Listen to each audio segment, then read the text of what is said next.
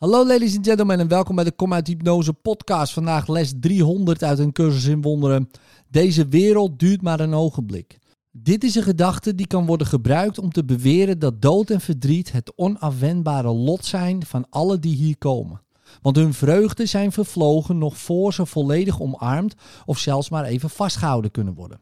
Maar dit is ook het idee dat niet toelaat dat een onjuiste waarneming ons in haar greep houdt. Of meer voorstelt dan een volbreid drijvende wolk tegen een eeuwig serene hemel. En het is deze sereniteit die we zoeken vandaag. Wolkloos, zonneklaar en onbetwijfelbaar. We zoeken vandaag uw heilige wereld.